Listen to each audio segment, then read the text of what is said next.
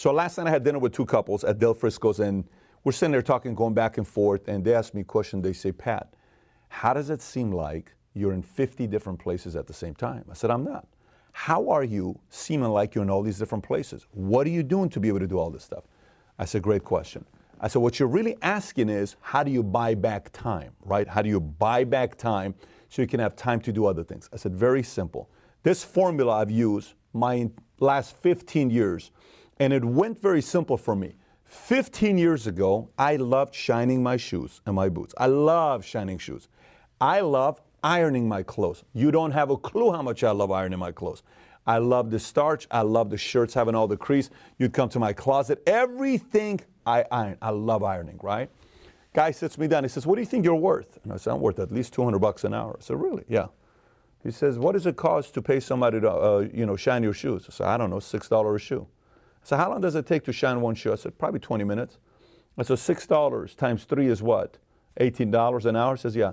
I said, if you're worth $100, $200 an hour, why are you doing $18 an hour job? I said, never thought about it that way. He says, how much are you worth again? He says, I said, $100, $200 an hour.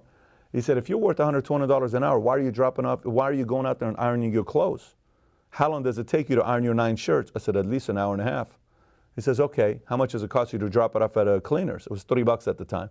So I said, $3 a shirt. It says 3 times 9, you do the math, $27, $27 hour and a half. That's a $18 an hour number. I said, yeah. It says, you're worth $18. I said, no. Why are you doing that?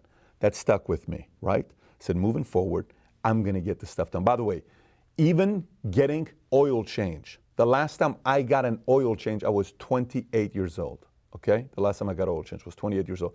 This isn't for you to say, well, Pat's disconnected with society. No, no. I love driving a car. I love going to places.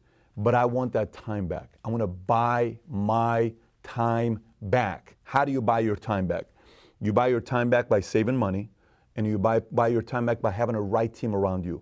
If you have the right support team, if you have the right staff, if you have the right executives, if you have the right consultant, if you have the right everything around you, you buy time back. So for you, going into 2021, you got to make, this is the best time right now for you to make a list of it.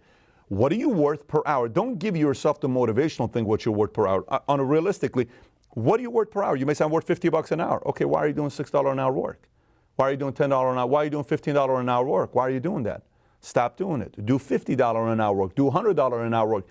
Do where you are most effective in. And if you do that, your value in a marketplace will go higher. So figure out a way to buy time back by having more money in savings and having better people around you that give you more time to read more, to study more, to improve more, and to work in areas where you get paid the most. Having said that, if you haven't watched the video, 20 mistakes people make when doing business planning, go watch the video here. I've been pushing everybody to this video because I got stuff in this video that I've never put in another video before, and there's a PDF at the end as well. So again, if you've not watched it, go watch this video, 20 mistakes people make when it comes down to business planning. Take care, everybody. Bye-bye.